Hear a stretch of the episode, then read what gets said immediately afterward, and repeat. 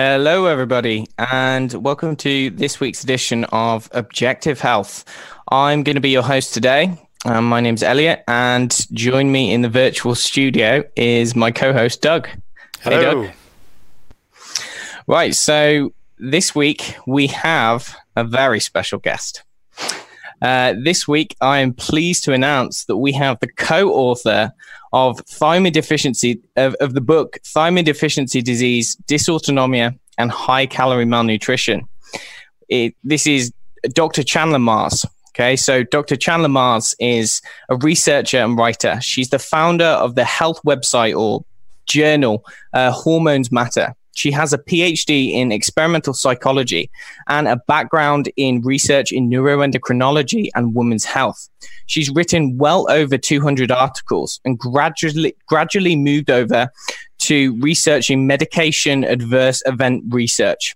Um, so she has a particular interest in the mitochondria and how nutrition impacts mitochondrial functioning. Functioning. Um, when she's away from her work, she is a long-time jock, a competitive um, power lifter, and uh, a part time athlete. So, Chandler Marrs, thank you very much for coming on the show. It's an absolute pleasure to have you on. Yeah, thank welcome. you, Elliot. Thanks, guys. So, just reading that out, that's an impressive bio right there. Um, and it seems like you have uh, a great deal of knowledge spanning across many different topics. And so you said that you had your PhD in experimental psychology. And so what kind of led you what led you to that point? What led you to want to study that subject, but then also what led you from that point to actually go on to do all of the things that you've achieved since then? Well, it, has been a rather circuitous route. Uh, to get the PhD uh, in the area of neuroendocrinology, I was very impacted, I guess you will, by the case of Andrea Yates. You may or may not remember this. This was, I don't know, 10 or 15 years ago. She uh, ended up, she had postpartum psychosis. They treated her very negligent, negligently, and each time uh, she had a child, she became psychotic, and they would send her home to take care of her children, psychotic. Um, and ultimately, she became so bad that she killed all five children all five of her children. Yes, it was a horrible case. At the time, I had oh, probably three year old twins. So that means that that was 21 years ago because they are now 24. Um, so I remember watching that on the news coverage and thinking, you know, how in the world could they, one, let a woman who was floridly psychotic take care of children? Because taking care of young children, regardless of whether you're psychotic or not, is very difficult. And then what was the precipitating factor? And if you understand being a woman and having hormones and cycling hormones, you understand that during pregnancy, your hormones are exponentially greater than they are at any other time in your life. And then you give birth to children and they crash. Well, all of those chemicals interact with your brain chemistry. And so it's conceivable that that simple change in hormones from pregnancy to postpartum in some woman, women could initiate psychosis as well as a variety of other symptoms. And so I wanted to study it. And um, it was a long and kind of winding route, uh, but I did. I measured hormones in women who were late term pregnancy, measured them in uh, immediate postpartum and then across the postpartum year and did psych assessments. And I found the hormone patterns that would precipitate psychosis.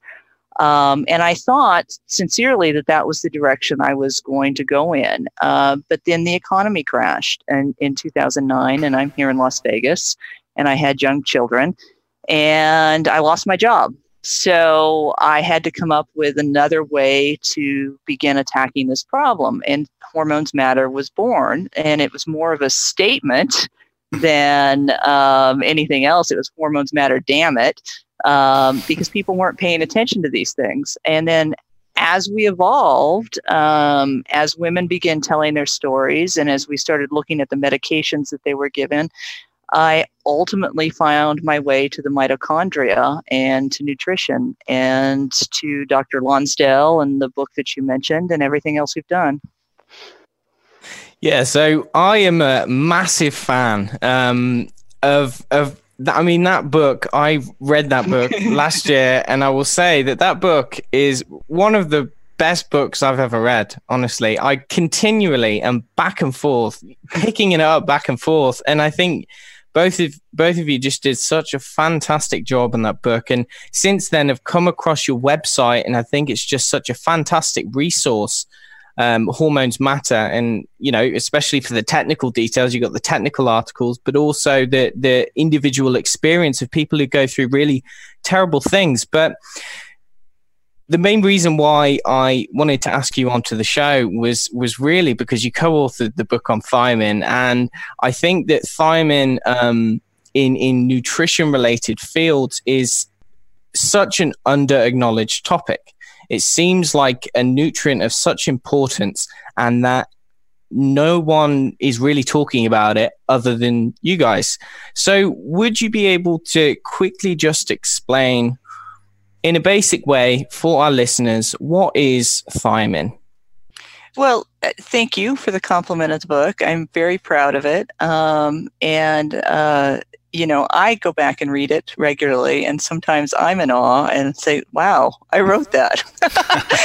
um, so I, am I'm, I'm very excited about the book. It's got a little bit of a scary title um, and a scary cover, but that was the publisher, so we didn't have much say on that. Um, but uh, what is thiamine? Thiamine is vitamin B1 it's it's very simple. It's it's it's a B vitamin, one of many B vitamins that we need. Uh, it's it comes in pork, a lot of meat products. You can get it in brown rice. You can get it in a variety of things, um, and it's disabled by things like coffee and tea and raw fish and other things. Um, why it's not uh, uh, viewed as important is because there's presumption that we solved it. Um, because uh, most of the cases, you know, historically evolved in states of, of malnutrition, not necessarily the high calorie malnutrition that we have now, but the malnutrition um, the thought was that once you start fortifying foods with this, that you will have solved the problem. And so no one even addresses it. So why is thiamine important? Um, the interesting thing about thiamine is that it is at the entry point, at every entry point, and around every portion of the cycle. It's a cofactor in how we convert food, in the enzymes that convert food into ATP. So I'm old. When I studied uh, mitochondria, uh, we we memorized the va- various components, but the presumption was that as long as there were sufficient calories, didn't matter what those calories came from or what they were composed of. The mitochondria were these magical black boxes that would somehow produce ATP, and they would go on doing this inevitably indefinitely, and you know, not not a thought was given. And frankly, I never got a, gave a thought to it um, until I met Dr. Lonsdale and until we did all this medication re- research um, that was damaging the mitochondria. So the presumption was that the, that you really just need your basic macronutrients uh, uh, carbohydrates uh, proteins fats etc and the mitochondria will take care of everything what is ignored is that to get from those macronutrients to ATP, you actually need functional enzymes and you need micronutrients, vitamins and minerals at each step. And there's like 22 of them you need. Thiamine happens to be the most important because of its geographic position, if you will, um, and because of its rate limiting step along the, the various pathways. And so, um, no matter what other deficiency you may or may not have, if you do not address thiamine, you will never heal. And it's it's not the only vitamin you need, but it's the one you absolutely must address before you deal with everything else. And I, I think that's the most difficult thing for people to realize. Um, and why folks they'll go on these these things with folate and B12 and this, that, and the other thing, forgetting entirely that that's so much further down the pathway than than thiamine. And so uh, they wonder why they don't heal, and they they seem to think that that well it must not be the nutrients. You know, it's not the vitamins. I've done the vitamin thing and it's not working. Um, but they haven't done the right ones yet. So. Yeah. Um, it, it, the way that I like to see it, or the way that I, I found, I think you wrote this down in the book actually. The, the thing that helped me to understand it was that it's almost like the entry point. Yes. It's the entry point. It, it's like the initial step. And if you can't get through exactly. that initial step, then what, what good is providing a bunch the of the other movements? Yeah. Well, exactly. And so I think of it like a factory. You know, you have all these raw materials, and the raw materials are the, the macronutrients that have to be converted into the product, which is ATP. And at each point in the factory, the, the, the machinery in the factory needs things to get from point A to point B to point C to get all the way to ATP. And so if you overload the the the raw materials. It doesn't matter if they can't get in the door, and then if they can't get through the different processing phases, you're not going to do anything. Um, you're going to end up with the same amount of ATP you always do, in which is usually diminished. And the problem we have, and this is why the title says high calorie malnutrition, is because in today's society, what we eat, Western diet, is predominantly processed sugars um, and processed fats, but processed sugars. And so we have all of these calories, all of these raw materials sitting here, but none of the the substrates that power the enzymes to move it through the factory. So everything backs up. And frankly, it actually does back up. It turns into fat and we store it for potential energy use later. So it, it it's just a it's a situation in which um, until you get that that door open and then until you get those different machines working, nothing's going to change. Okay, so so you said about some of the foods. It's in so it's in Whole Foods, or for instance, like the grains as well. So like it's what part of the grain is it in? Is it in the the husk of the grain? So it's in it's in the the so in, in the rice it's in the, the the brown rice so the outside the husk it, it, yeah. the, the, story that that uh, this is Dr. Lonsdale's part because he's he's uh, historically been involved with this um, is that the the the Japanese when they began polishing the rice is when they began seeing the thiamine deficiency. Of course, they did not know what it was at that point, but they they realized uh, at some point later that that they needed the meat, they needed the the different nutrients and and uh, um, excuse me, my brain is frying. Uh, they needed additional foods to, to get thiamine. They couldn't just eat right, white rice. And and one of the things I will I will say as an aside, as an athlete um, and as a lifter, and I CrossFit and all of that. One of the key foods these days that all of the athletes just absolutely love is white rice. They live mm-hmm. on white rice. And I cringe every time, you know, because they have these these high carbohydrate pre-workout drinks that are basically caffeine and sugar. And then they'll have a protein and white rice for for as if that's and there's it's just a mess. know. Yeah. So so essentially when we're when we're removing that husk, yes. we're taking out the the micronutrients, but we're keeping the macronutrients. Yes. So we're feeding And we're fire. making it pretty. yeah. and easier, mm. Yeah, easier to digest, so to speak, because it is quicker um, to some extent, but um, we've we've uh, derailed our metabolism in the long run. Okay, so so what happens when this goes on for too long? What happens?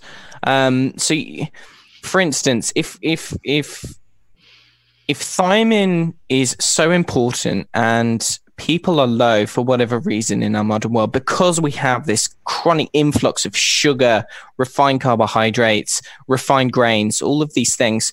How can this how can this manifest in the human body? What kind of things might you see? Well, the, the cardinal symptom is fatigue.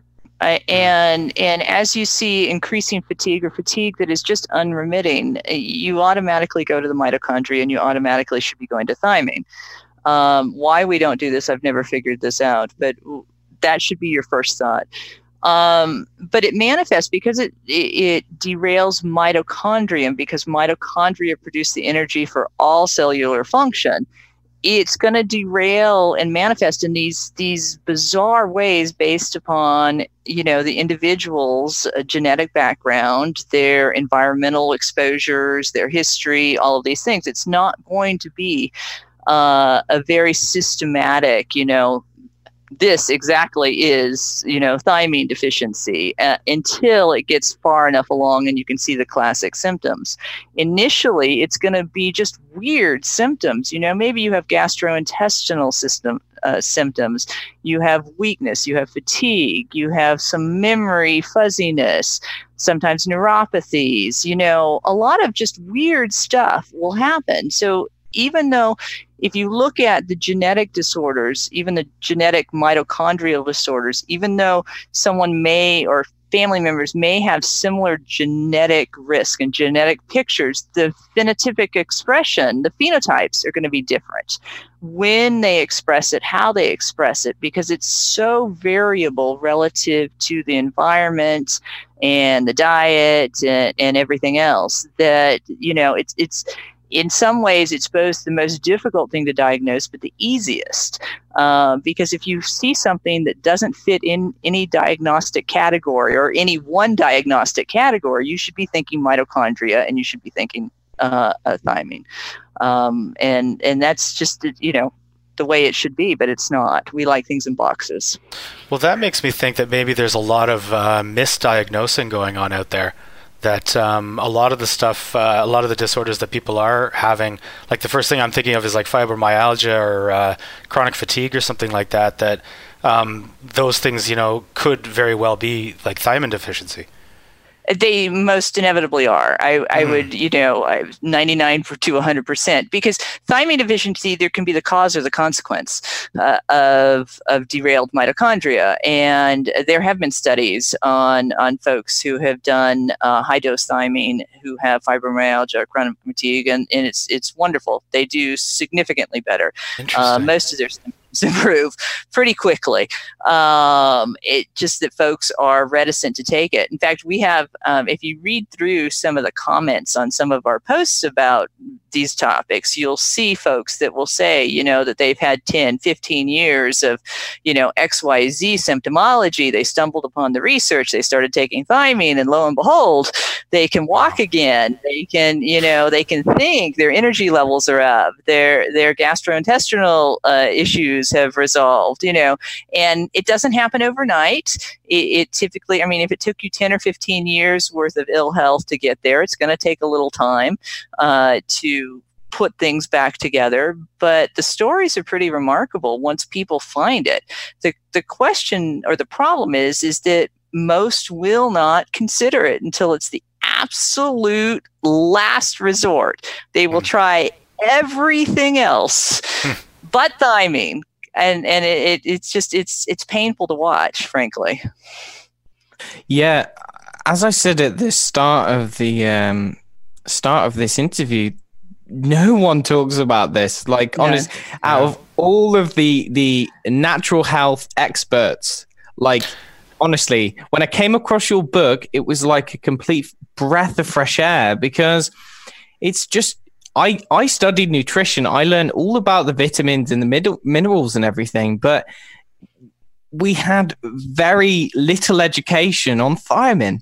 But yeah. then actually looking, you know, reading through the functions, you know, how it's just so important for, you know, every single cell, but particularly in the nervous system and whatnot. Exactly. And you would think that if there was any kind of neurological dysfunction, then someone might actually think to use thiamine, but they don't. And so reading through some of the case studies absolutely just, you know, blew me away. Um, I'd like to know if like you've said, some of the people who who who read your comment on on hormones matter on the website that they've seen benefits.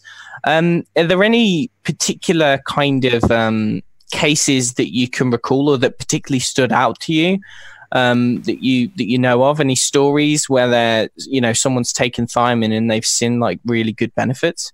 Well, uh, there's a lot of them. um, there, there, are a number of them. Um, I, I, think uh, there's one that's ongoing right now. In fact, she just emailed me today. Uh, someone who has MS uh, and has been a variety of other conditions, has been suffering for years, was uh, unable to walk. Her balance was horrible. Her her eyesight had been uh, becoming pro- problematic, and a whole host of other things. And she she texted me this morning, and she said. Uh, she's taking two grams of thiamine of, of, of, allithiamine a day, which is a huge dose. Um, but she says she feels fantastic Wow. first time in her life. Um, and and she she was starting to get better at one gram uh, which is again an enormous dose. And this was about a month and a half ago she had texted me. She goes i'm up to one gram and you know the ataxia the memory difficulties the balance all of these things are starting to resolve. And she texted me this morning. She's up to two grams and she says she feels like a new person. Um, and so that's that's just remarkable um, but it's not uncommon. Again, you read through the comments and and you see, you know, this happen with various manifestations of of the deficiency because they are a lot of them are so different from each other. You think that this can't possibly be the same vitamin affecting all of these things. And it is because of its position and its role in the mitochondria, and because the mitochondria are responsible for not only energy production, which is, you know, certainly the predominant function of them, but they they are responsible for steroidogenesis. They're responsible for calcium management. They're responsible for potassium management. They signal and and and manage immune immune function and inflammatory responses, and you know they are central to health and disease period. And if they are not working up to speed if they are just marginally inefficient then they set off these these uh, you know adaptive cascades that are meant to be short term that are meant to keep you alive but if they continue on and you continue in this deficit for long enough, you get the balance between healthy and unhealthy gets skewed, and you get death spirals in the, the mitochondria and your illnesses get worse and so on and so forth. Uh, but really, all you need to do is start feeding the mitochondria and they will start unwinding all of those adaptive mechanisms over time because I'm going to anthropomorphize this. They want you to live. They, mm. they, you know, their job is to keep you alive, and they will do whatever it takes to keep you alive, despite whatever you may do to them. right. So if you were to tell a conventional medical doctor that you were taking two grams of thiamine, they'd probably they think you were crazy. Yeah, so right, you you do touch upon this on your book, and I I just I'm fascinated by this concept.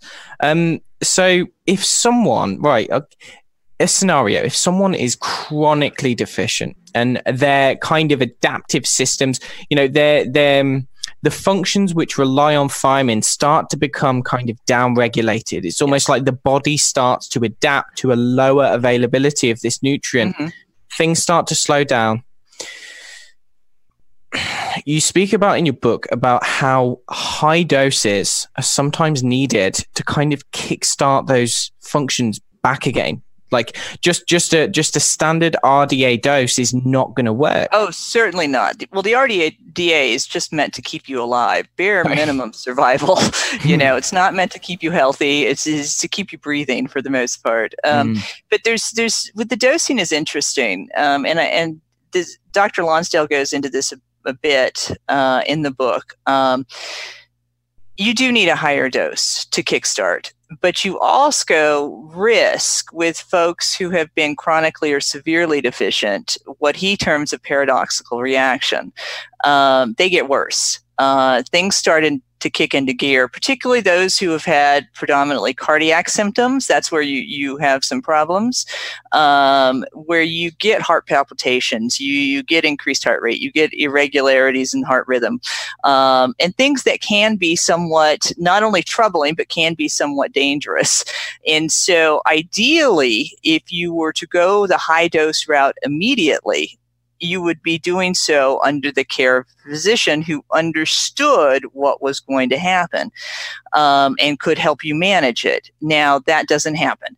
So, folks have to navigate this on their own. And so, we tell them to titrate up slowly over time so that they can uh, withstand some of those and, and modulate some of those potential ra- reactions. And they typically, if they're going to happen, they happen pretty immediately and then they last for a long time. So it is a struggle um, that they have to go through. Um, but if they make it through a, a week or so of, of dosing and just at the simple 50 milligrams TTF day and don't have any problems, then they go up to 100 and they don't have any problems, then we're, we're going to knock on wood likely be okay. That doesn't like necessitate that you absolutely always are, but it's it's a good indicator.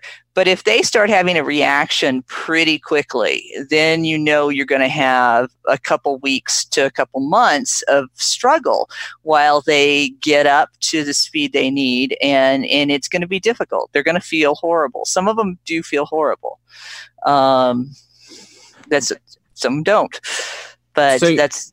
Go ahead. Sorry, no, you just mentioned uh, TTFD, yeah. And just for yes. the listeners who don't know, um, there are multiple different mm, uh, types of thiamine, right? So Certainly. would you just be able to briefly explain that, just for people okay, who don't so know? the the the standard thiamine that you would get over the well over almost everything's over the counter that you would get in a supermarket or in a vitamin is is thiamine hydrochloride. That's the same kind that you would get if you were to do IV thiamine, um, and I, it is great. If that's all you can get, that's what you've got to do.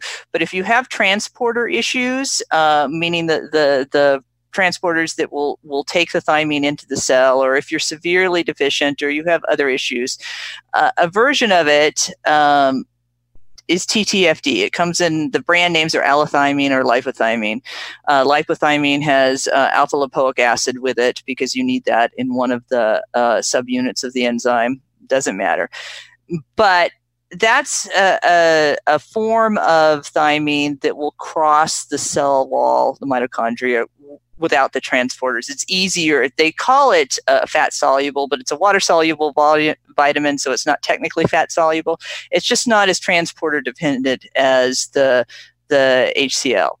So you have that. You have benfotiamine, um, which is a different derivative, and I can't remember the the abbreviation of it, but it is um, great for some instances. Works really well in the periphery, but does not cross the blood-brain barrier. And if you have a lot of neurological symptoms, then you're going to want the TTFD version to get across the the the blood-brain barrier. Um, and I think those are the the three main ones that that we have. They all have different brands, uh, but those are the major ones. Having said that, though, um, there is work with benfotiamine in children with Down syndrome, which is, you know, they've hmm. got a lot of neurological issues. Um, and they are able to, with the benfotiamine, even though perhaps it doesn't cross the blood brain barrier, they do see improvement in the neurological uh, performance. So, uh, by what mechanism, I don't know. Uh, but uh, folks have been using that. Uh, there's colleagues of mine that use that with children, and primarily because it tastes better. Um, the allithiamine and the lipothiamine apparently taste horrid if you open up the capsule and try to put it in a smoothie or something for a kid. Um, they need to develop sublingual and and other types of, of, of, of delivery methods for children, and they haven't. Um, but yeah. I, I had a couple of. Oh, sorry. Go ahead, Doug. No, I, well, I was just going to ask because you um, you had mentioned the, the IV, um, um, like using intravenous uh, uh, thiamine. So a- thiamine HCl is the is the form that you would find the uh, the intravenous stuff in. Does that mean that the intravenous would not be as good as maybe like TTFD?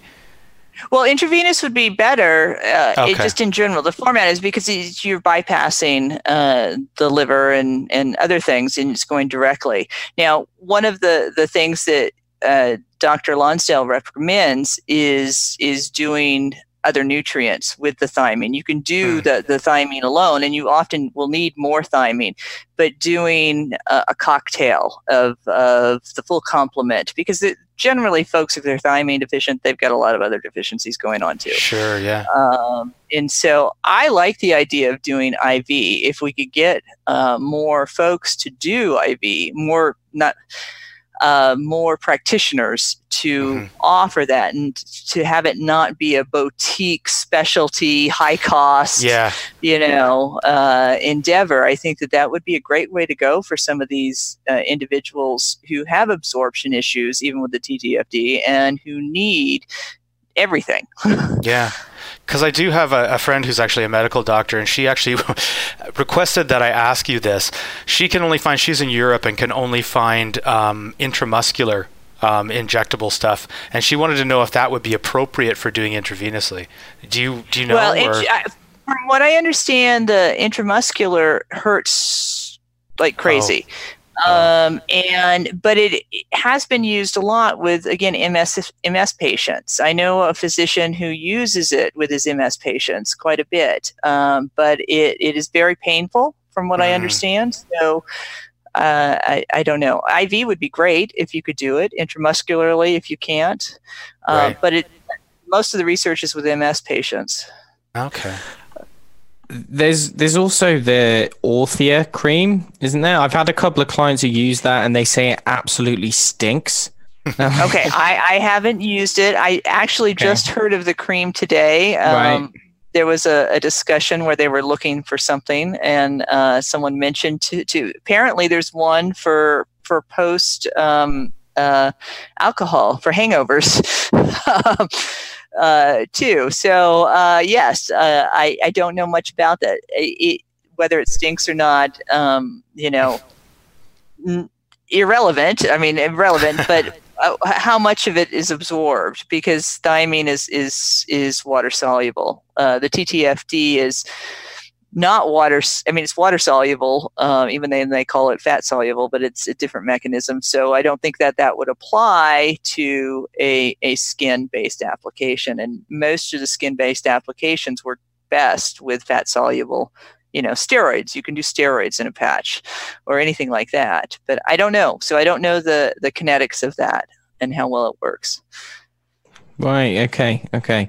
Um, Okay, so so you were saying before about how like in our modern world we have uh, you know our modern diets the way that we're eating now is changed so drastically we destroy our food. And this i mean this is a clear factor which predisposes someone to easily running through their thiamine stores because thiamine's water soluble yeah? So it's yeah. like you can run through it fairly quickly and produce a deficit.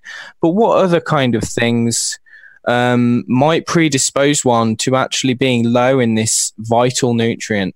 Well, medications. Uh, I mean, all pharmaceuticals uh, attack the mitochondria by some mechanism or another.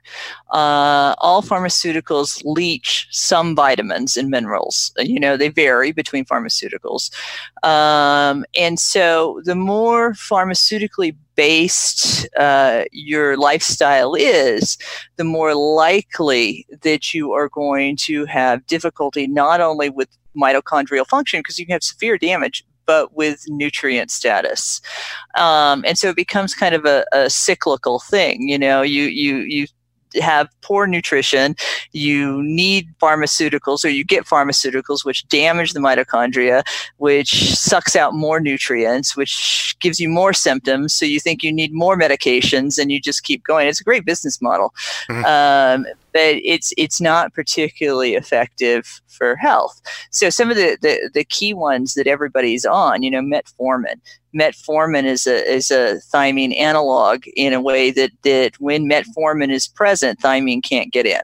Um, huh. So yeah, yeah. So wow. uh, wow. so think funny. about this. You have type 2 diabetics who are typically and type 1 diabetics who are like 70% di- thiamine deficient. There's this huge number of diabetics have uh, thiamine problems. Then you give them metformin, and metformin not only takes the thiamine and, and blocks it from entering the cell, but it also uh, depletes CoQ10, uh, damages the electron transport uh, uh, chain, um, reduces ATP, at least in rats, by something like 48%, um, huh. increases. Yeah, so it's like this drug that, that basically makes you worse.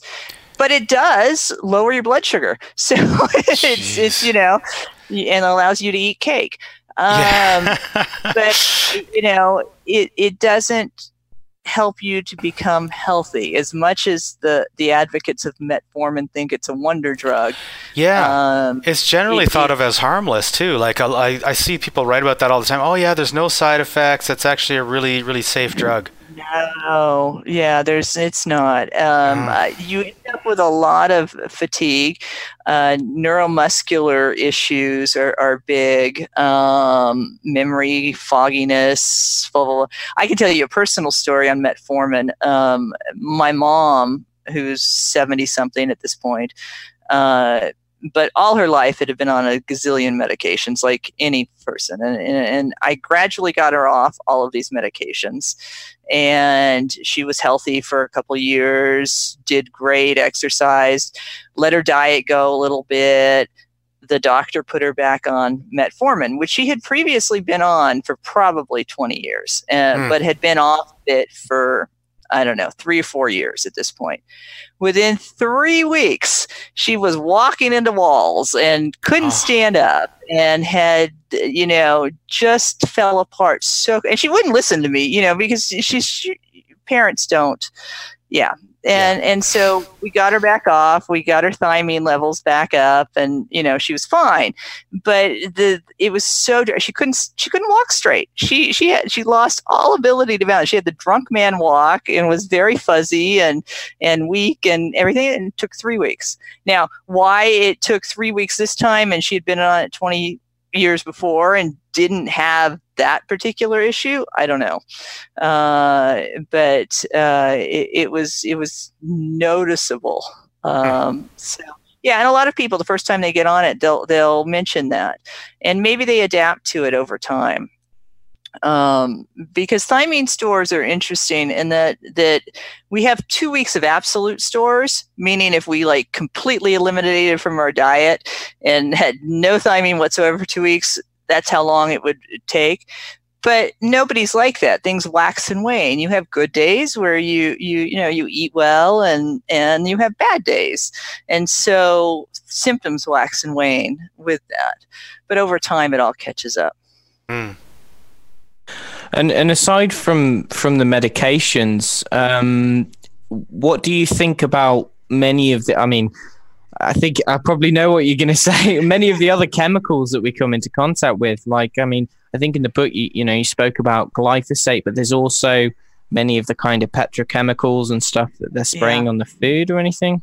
Well, certainly, yeah. It's it's not a good situation, and that's actually what my next book is about. Um, it, it's called Not Quite Fatal. Um, and it's, this presumption we have that so long as something doesn't kill us immediately, that it, it is safe. And that's how we view all of these these chemicals that we spray on our food, and we tout the economic benefits, and you know, et cetera, et cetera. Uh, but none of them really kill us immediately. They institute small changes that accrue over time and that make us very, very sick eventually, and then make our offspring sick. Um, and so, certainly organic, uh, but the regulations on organic are changing, at least in the U.S. because of our current yeah. administration. So they're they're unwinding a lot of those things. But what that the spraying, the overuse of those agrochemicals has done to the food is depleted the soils of, of minerals. Uh, so the soils are, are, are basically sterile at this point and depleted the, the foods that grow in them of necessary vitamins and minerals. And so the, if you eat a diet, even if you eat like, you know, I eat lots of fruits and vegetables, but they're conventionally grown, you're not likely to get the nutrients that you need because they're grown in depleted soils and they're you know sprayed with all these toxins which becomes a, a, a net deficit in energy because you don't get the nutrients, and then you have to deal with all the toxicants on top of it. So it, it behooves people who are ill. Um, uh, be great if everybody did it so they didn't get ill. But if you are ill, to eat absolutely as cleanly as humanly possible in today's environment um, to rebuild your body. That and that brings me on to the to the next question actually. So so from what I gather, eating a diet high in sugar is probably not a good idea. no. But but there's lots of other diets that aren't high in refined sugar. Um, what kind of diet or dietary template? It may be completely individual, but is there any particular dietary template that you would think is beneficial for um, maintaining or providing our body with with with thiamine? Well, certainly more protein because that's one of your major sources. And I, I see that particularly in women, uh, that we've been scared off of protein since time immemorial because protein makes you fat. And so women tend to not eat anything but low calorie, carbohydrate based stuff. Uh, so uh, that's one of the things that, that when I'm dealing with folks uh, who are ill, is the most difficult thing to get them to consider is to actually eat protein, lots of it. Um, fat is the second one. We need fats. Again, women will not eat fat to save their lives. Mm-hmm. So you've got to, to really insulate. And then fruits and vegetables, primarily vegetables. Uh, you'll have a lot of people who will eat fruits only and think that that's that's sufficient. It's not. Those are still carbohydrates. They're better carbohydrates certainly than sugars um, and processed foods, but vegetables uh, are are better for you. Uh, so those are the key things in Whole Foods. You know, uh, you eliminate all processed foods to the extent that is humanly possible, and and eat food. I mean, it, it's not rocket science. It, it really is. Someone, someone. I was chatting with someone who who has recovered, but then had a relapse uh, because uh, uh, she she took a supplement that that uh, ended up making her worse. Uh, mm-hmm. everybody's looking for that supplement, you know, this magic pill, and and it's natural. It's human nature. You're not quite fully recovered. You think, well, if I take this, it'll expedite things. Um, it doesn't. Um, but we were chatting about this, and now that she's gotten back on track and she's got her thiamine doses up, and she's doing, she's she's needing to start exercising and uh, uh, moving, and it's it's like take it slow. You have to build a base with everything you do. This is not something that is that is um, that you go out there and you you go you know a full on workout. It's not something that you can fix immediately. You have to build your body's capacity up over time. And just like you do with the nutrients, you build things up over time so that systems can unwind. Um, and she commented and she goes, You're just entirely too practical. Um, and I, am like, Yeah, that's all it is. People think that it's very complicated. Hmm. uh, but it's really not. If, if you become ill, it took you time to get there. It doesn't happen overnight. And it's going to take you time to recover and you just have to do it. You have to go through each of the steps, whatever they are for you. You have to eat, you have to move, you have to do this, but it's going to take time. It's not going to happen overnight. And you just have to plod through till eventually you look back two or three months, you know, previous and you'll realize how much improvement you have. You may not notice it day to day, um, but you look back over time and, and you'll see it anyway, so that's that's the gist. Eat real food and move. right. Okay. Uh, and how you know because when you Google thiamine in food, you know it'll talk about coffee. It'll talk about these other kind of things which potentially inhibit, yeah, which are like anti-thiamine, which prevent our body from absorbing it. How, um, I guess, how significant do you think that is? Do you think it's well, really significant? if you're someone who is already thiamine insufficient and you're drinking four, five, six cups of coffee or tea a day, I think that it would behoove you to not only to get your thiamine up, but to start dropping the coffee down. And at the very least, drop the coffee down or, or space out the, the thiamine ingestion with the coffee ingestion so that the thiamine has already been absorbed, digested, done its thing before you drink your coffee um, and, and, and, try to do it that way. But yes, I think it becomes significant. Uh, coffee, alcohol, you know, th- that's the other thing folks drink. Uh, they like to drink. Well, that's not going to help your thiamine status. Um, and if you are serious about getting better, you have to eliminate some of these things. Now, you don't have to go cold turkey, uh, but you need to start bringing it down and being smart and practical about how you do it. And, and ultimately, if you can get down to a lot less coffee, then you'll probably feel better. And if you get your thiamine up, you probably won't need the coffee. Hmm. Interesting. how how long how long would you say it takes? And I appreciate that this is probably highly individual, but how long if someone is severely thiamine deficient or is kind of on the cusp of, of a serious illness, let's say, uh, how long might it take for someone to kind of build up their stores again to start activating these systems and whatnot?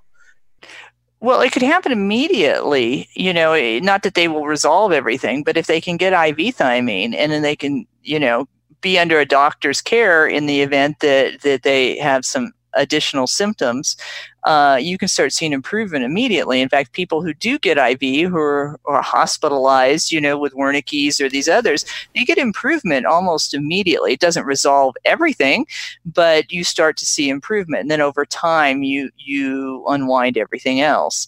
But if you're doing it on your own and you have to titrate up slowly, it could take you a while. It it it could take months uh, before everything starts to, to, to even out and settle down hmm. because you can't take that high dose to kick everything into gear.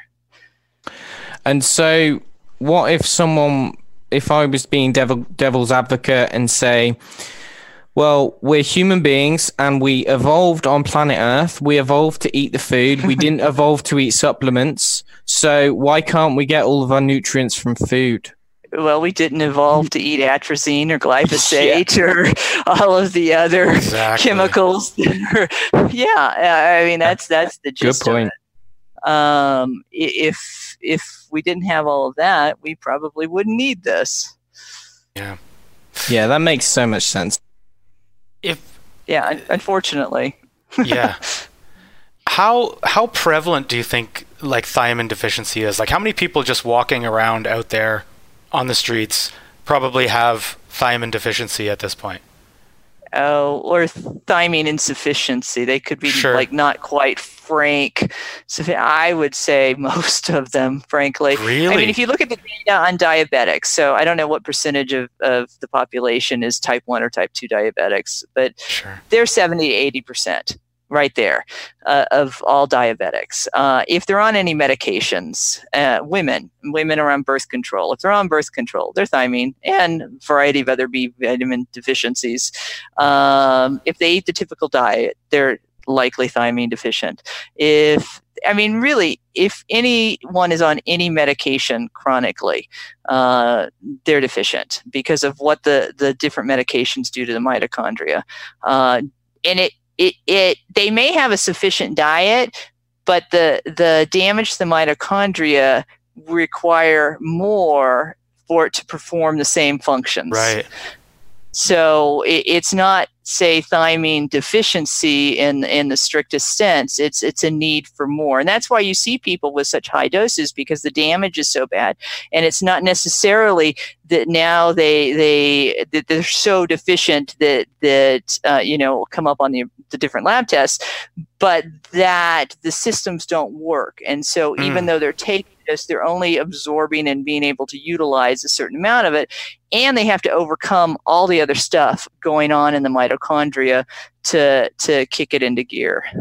And will taking high doses over time kind of upregulate those things so that they'll that Yeah, that's the thing. And so mitochondria and uh, uh, born and die regularly, mm-hmm. and, and, so you want a, a, proportion of, of healthy to damaged that that is favorable. And generally, people have the opposite. The damaged is is higher than the, the healthy, and that takes time to to to rebalance and re-regulate. And and once you you give the mitochondria what they need, then they start reproducing in more healthy ways, and because they've unwound all the other symptoms. Um, so, yeah, so it, it's it's it's it's complicated, but in a way, it's it's very intuitive and logical. Right. Yeah, we're placed under so much stress in our modern world that it kind of makes sense. You have to counterbalance that with something. Yes. Yeah. Um, one interesting thing I'd just like to clarify I think in the book, um, there was a study. I actually went and read this study afterwards, and it was talking about how you need you need thiamine to actually um, for one of the enzymes which activates vitamin B6 to, to be used. Oh, it's pyridoxal yeah. kinase. Yeah. There's, yeah, there's there's a research study saying that thiamine deficiency actually downregulated that enzyme which you need to basically make use of vitamin B6. So a thiamine deficiency can have like downstream effects on how you're processing everything else. It's bizarre. It um, um, yeah. It, it, it, goes to the point that everything's connected, and in our compartmentalized, uh, you know, approach to medicine, uh, hopefully will go by the wayside at some point. Um, illnesses are not discrete and they're not limited to the particular body compartment that you happen to be specialized in. You know, right. the, the, the body talks to itself and at every level from the largest organ down to the smallest microorganism everything is talking and so um, to the extent that that one system is off, everything else is going to have some sort of reaction to it. And it may not be something noticeable, at least not initially. But over time, as those things accrue, you're going to start to see breaks in the system and disease. And that is something that you um, that you and Dr. Lonsdale kind of really exquisitely present in the book. I think towards the end is this whole kind of interpret this whole uh, kind of new paradigm which is being taken on by a lot of the researchers kind of relating to this bioenergetic model so you talk about how essentially we need energy we need biological living energy to perform everything to form all of our functions like and if anything any step of the, that process becomes kind of uh, blocked then it's going to have numerous downstream effects and so although we've asked you a bunch of things about thiamine i know that you know a bunch of things about another lot of yeah. things so you cover so much in on your hormones matter website so what what else is is oh, going goodness. wrong you know, what would you like to talk about? What, what do you think is, is other than thiamine? Because we, I think it's clear thiamine is a problem, but you know, what else? What else? Well, I, think you, you, framed it really well in terms of people ask me about specific symptoms all the time and if thiamine or something else will help a specific symptom. And my answer is always yes, it will. Um, but it's to reframe the conversation that the reason you have these symptoms is because something's not working somewhere. Um, and that's your individual expression of that weakness. Um, and so, um, you know, everything that I have learned about medication reactions um, has been that it it lands in the mitochondria, um, but that you can have um, different medications end up with the same damage and different medications that have entirely different mechanisms of action that shouldn't be able to damage in a similar pattern to each other end up doing damage. For example, thyroid, the thyroid gets damaged. Whenever there is a medication adverse event, or adverse reaction. Doesn't matter what medication it is. The thyroid is like the canary in the coal mine. It is always damaged. It always, almost always ends up in Hashimoto's um, if it persists long enough. Every now and again, you get Graves with the hyperthyroid, but it's like a 95.5% breakdown. But the thyroid, no matter what medication you get, if someone experiences an adverse reaction, the first thing they need to do is look at the damage of their thyroid rule in out, take care of that. Now, it just so happens that the mitochondria and the thyroid or in the thyroid uh, have very recip- tight reciprocal relationships. So if you heal one, you heal the other. Um, but it's that crossing of boundaries that I think has been the most enlightening uh, in my work. And that's, you know, we saw this in basically every medication that I studied. The thyroid was damaged. Uh, the mitochondria, we ended up with the mitochondria as being the causative agent.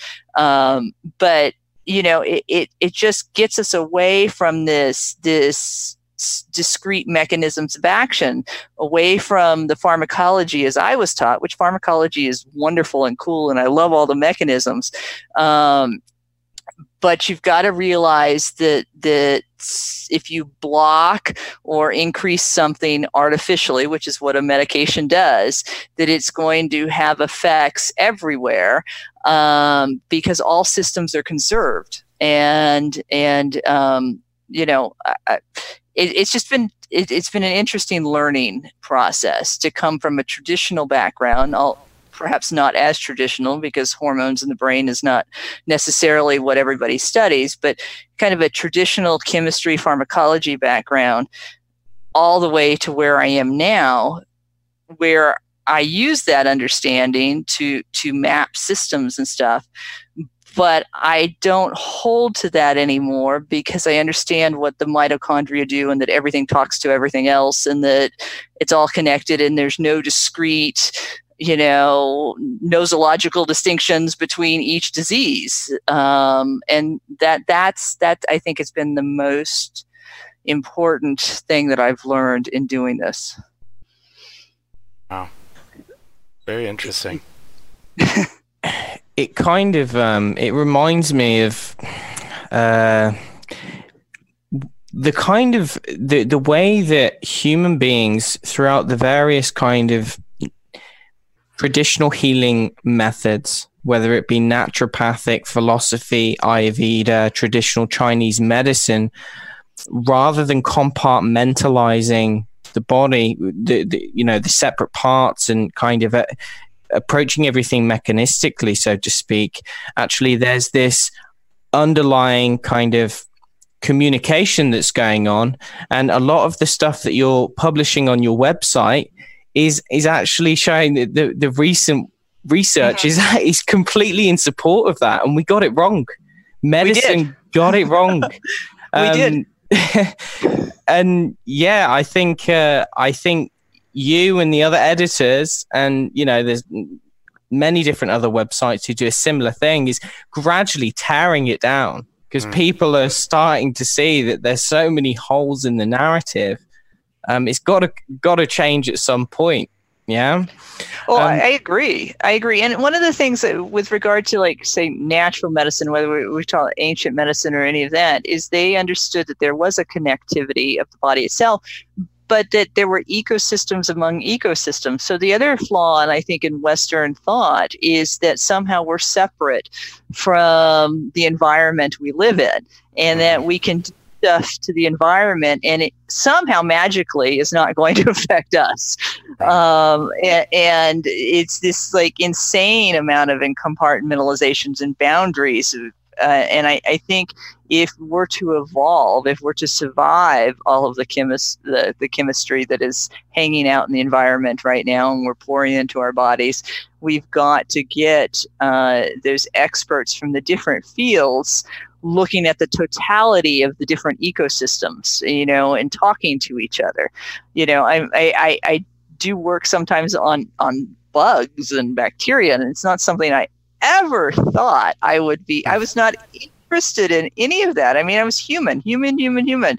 Had no interest whatsoever in, you know, anything else. Uh, but again, things evolve, and you realize that that the expression of, of disease processes in other species and other organisms is is though a little bit different is very similar to us and so you've got to start looking at the patterns across different ecosystems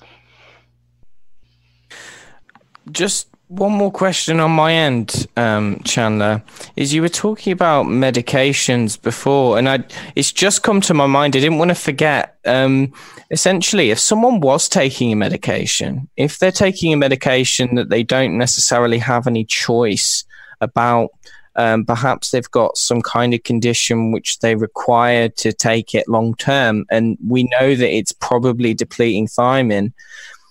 I know that you can't give any medical advice on this show, but what what are your thoughts on kind of um, s- supplementing with thiamine just as a precaution?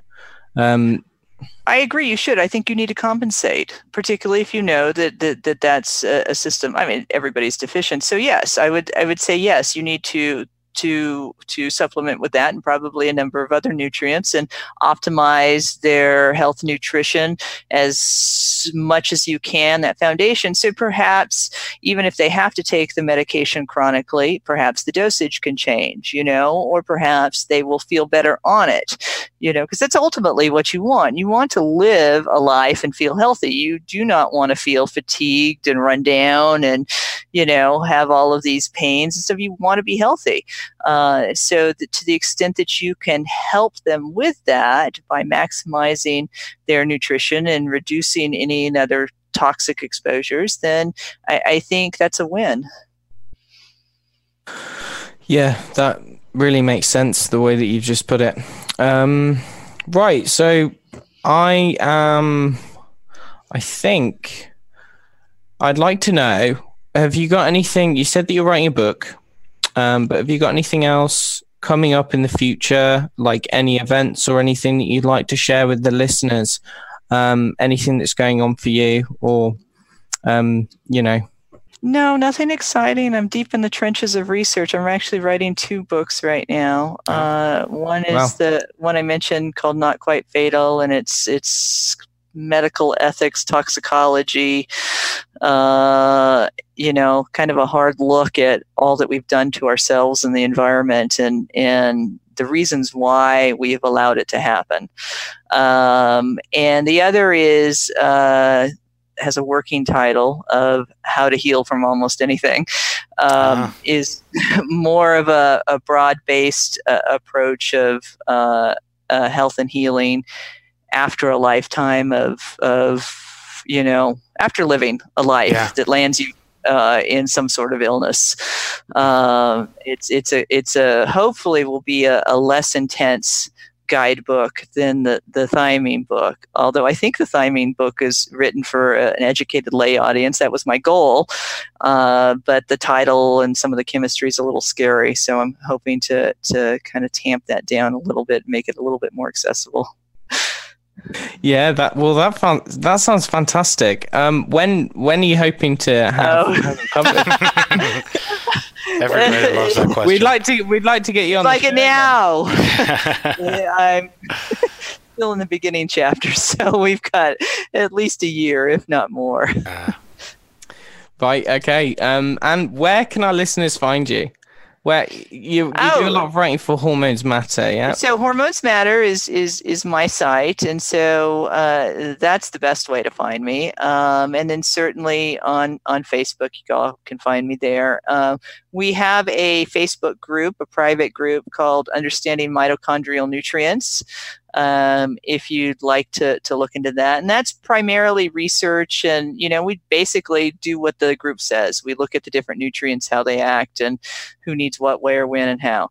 Um, and then on the on the on the personal side, on the powerlifting side, uh, I have a website called Old Ladies Lift. Um, oh, that's um, yours. Okay and a group of a similar name, a private group on Facebook of that too, for all the women who are older and lifting heavy weights. That's great. Fantastic. Fantastic. Right, uh, and there's also a YouTube channel for that one, no? Yes, we we added a YouTube channel. I mean, that was just kind of a, a fun project I did because uh, I'm lifting, and in in any given meet, there aren't that many older women, and I thought there's got to be more of us around the world, and I think we have about 1,400 now in the group. Wow. Um, and you know, a lot of 60, 70 year old women who are just lifting phenomenal amounts of weight, and it, it blows me away. And it's it's a it's a lot of fun. That was just a kind of a fun.